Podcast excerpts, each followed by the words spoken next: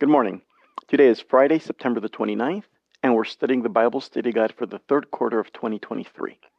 The Bible study guide for this quarter is called Ephesians, and this morning we're finishing lesson number 14, and also we're finishing the study guide. The reading for today is called Further Thought. Let us pray. Our loving Heavenly Father, Lord, we thank you for this preparation day that you've given us, a day in which we can prepare to meet you this Sabbath or on Sabbath. We ask you, Lord, to please help us to get ready for your Sabbath as it comes this evening. And we ask you also to send us your Holy Spirit as we study this Bible study guide. In Jesus' name, amen. We conclude by reflecting on Ephesians 6, where we discover that we, the church, are the peace waging army of God. Let's read Ephesians chapter 6. Children, obey your parents in the Lord, for this is right. Honor your father and mother. This is the first commandment with a promise, that it may go well with you, and that you may live long in the land. Fathers, do not provoke your children to anger, but bring them up in discipline and instruction of the Lord. Bondservants, obey your earthly masters with fear and trembling, with a sincere heart as you would Christ, not by the way of eye service as people pleasers but as bondservants of Christ, doing the will of God from the heart, rendering the service with a good will as to the Lord and not to man, knowing that whatever good anyone does, this he will receive back from the Lord, whether he is a bondservant or free. Masters, do the same thing, and stop your threatening, knowing that he who is both their master and yours is in heaven, and that there's no partiality with him. Finally, be strong in the Lord and in the strength of his might. Put on the whole armor of God, that you may be able to stand against the schemes of the devil. For we do not wrestle against flesh and blood, but against the rulers, against the authorities, against the cosmic powers over this present darkness, against the spiritual forces of evil in the heavenly places. Therefore, take up the whole armor of God, that you may be able to withstand in the evil day, and having done all, to stand firm. Stand therefore, having fastened on the belt of truth, and having put on the breastplate of righteousness, and, as shoes for your feet, having put on the readiness given by the gospel of peace. In all circumstances, take up the shield of faith, with which you can extinguish all the flaming darts of the evil one, and take the helmet of salvation, and the sword of the Spirit, which is the word of God, praying at all times in the Spirit, with all prayer and supplication. To that end, Keep alert with all perseverance, making supplications for all the saints and also for me, that words may be given to me in opening my mouth boldly to proclaim the mystery of the gospel, for which I am an ambassador in chains, that I may declare it boldly as I ought to speak, so that you also may know how I am and what I am doing. Tychicus, the beloved brother and faithful minister in the Lord, will tell you everything. I have sent him to you for this very purpose, that you may know how we are, and that he may encourage your hearts. Peace be to the brothers, and love with faith, from God the Father and the Lord Jesus Christ. Grace be with grace be with all who love our Lord Jesus Christ with love incorruptible. In Ephesians, Paul has portrayed the church as the body of Christ, as God's temple, and as the bride wife of Christ. In Ephesians chapter 6 verses 10 through 20, which were some of the verses we read here, Paul describes the church as God's army and offers a vigorous call to arms. It is a passage that offers much benefit and risks misunderstanding. We could misunderstand Paul's words as a call to take up military weapons or to be combative in our relationship with others. Paul, though, has been emphasizing unity, edifying speech, tender heartedness. He describes God's good news as the gospel of peace. Through this vivid military metaphor, the church is not exhorted to wage war in the traditional sense. Rather, we are to wage peace in the spiritual battle against evil. Paul steps onto the battlefield of the great controversy and calls us to enlist in God's army. We should do so with a realistic assessment of the enemy in view, since it will never do to underestimate the forces arrayed against us. We don't confront just human enemies, but spiritual hosts of wickedness in the heavenly places, led by a wily general, the devil. However, we need not be daunted by our enemies. God is present with us in battle and has supplied us with the finest weaponry, his own armor, the armor of God. He has placed at our disposal truth, righteousness, peace, faith, salvation, and the Spirit. With God going on before us and are being equipped from head to toe in the armor He has supplied, we cannot fail. Victory is assured. And now we have two questions to end the lesson. First, though we are not saved by our works, what does Paul mean when he writes that we were created in Christ Jesus for good works, which God prepared beforehand that we should walk in them? What then is the purpose of our good works? So, this is absolutely true. We are not saved by works. Are works important? And the answer is works are very important. Why? Well, they're not important for salvation. We are not saved by works. They're very important because works is what God wants us to do. We were created for good works.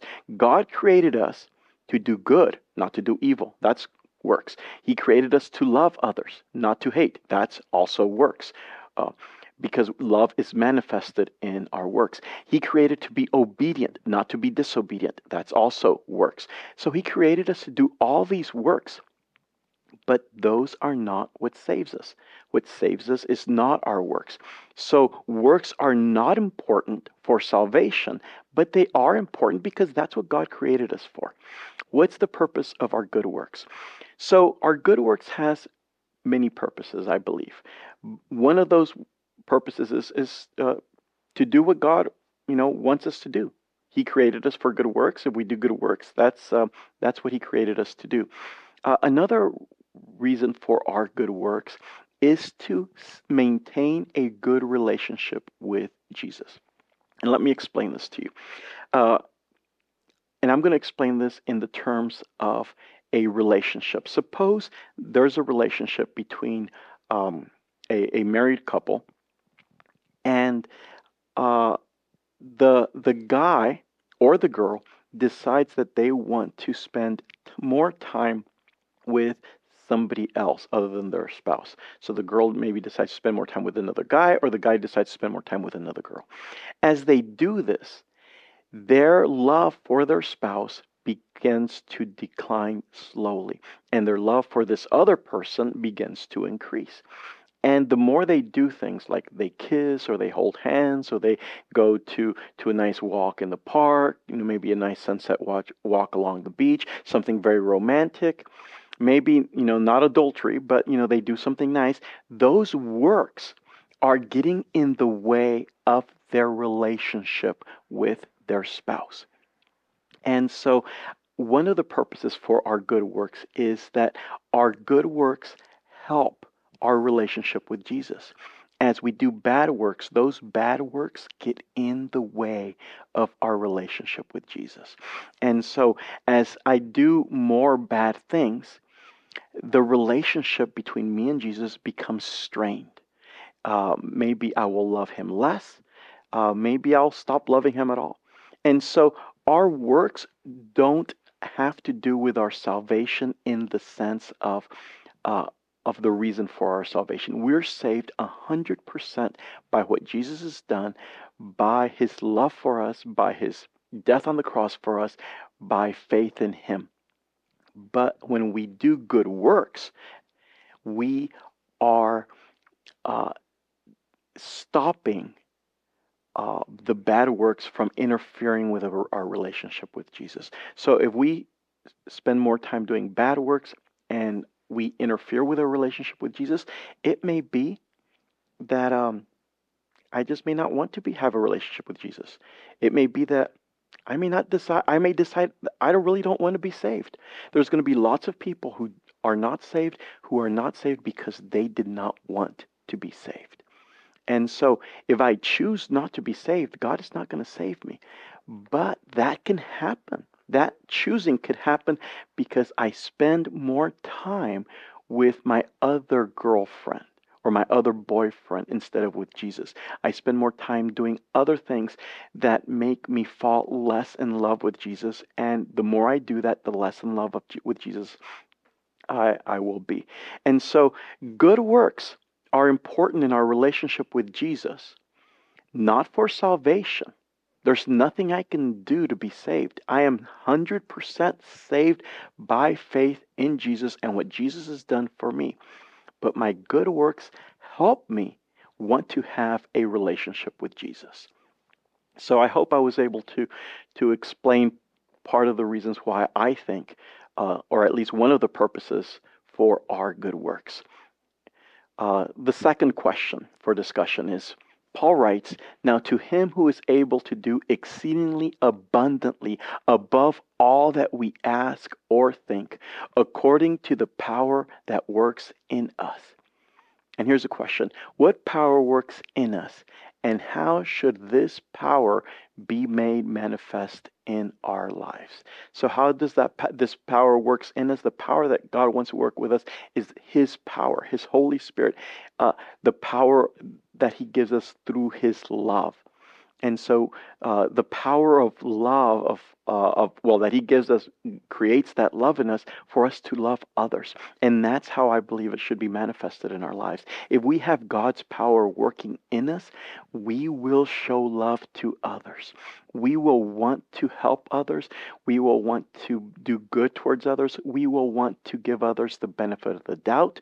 We will want to uh, not talk bad about others. All these things that Ephesians talked about we will all those things we will want to do because we love others and that love is manifested in our lives and that love comes from the power of God working in our hearts the power that God has changing our hearts from the inside out. And once again this, this goes along with, with works. Works are something that comes from the outside. And and we, we, we try to to to make sure that I, I'm living this this in a certain way. And so if I focus on works, I end up, you know, doing things wrong. But if I focus on my relationship with God, that will change my heart from the inside, and I will, uh, I will manifest that change, that power that works in me, through my love towards God and towards others. And so that that's what I believe uh, is a, is a good answer to to this question. You may have uh, a good answer as well for, for question one and question two, and it'd be a good idea for you to share what you think when uh, when you have this discussion class tomorrow. Uh, well, we're at the end of our of our lesson, lesson 14. We're at the end of our Bible study guide on Ephesians. So let's go ahead and, and have a prayer as, as we finish this Bible study guide. Our loving Heavenly Father, we learn so much from Ephesians. Lord, we ask you to help us put this into practice. Help us to surrender to you, to completely help us to follow you in everything you want us to do. Help us to treat others with love. We want that power working in us, your power working in us, that changes us from the inside out and helps us have that love that flows out to everyone and help us to love everyone and demonstrate that love. We ask you to please be with us the rest of this day preparation day. Help us to be ready for your Sabbath as it comes this evening. We ask you to uh, help us to stay close to you in all that we do. In Jesus' name, amen. Thank you once again for being with us. I encourage you to join us again tomorrow. We are starting a brand new Bible study guide. It's called God's Mission, My Mission. It's going to be a fantastic Bible study guide. Join us tomorrow as we start that. Thank you for being with us, and God bless you.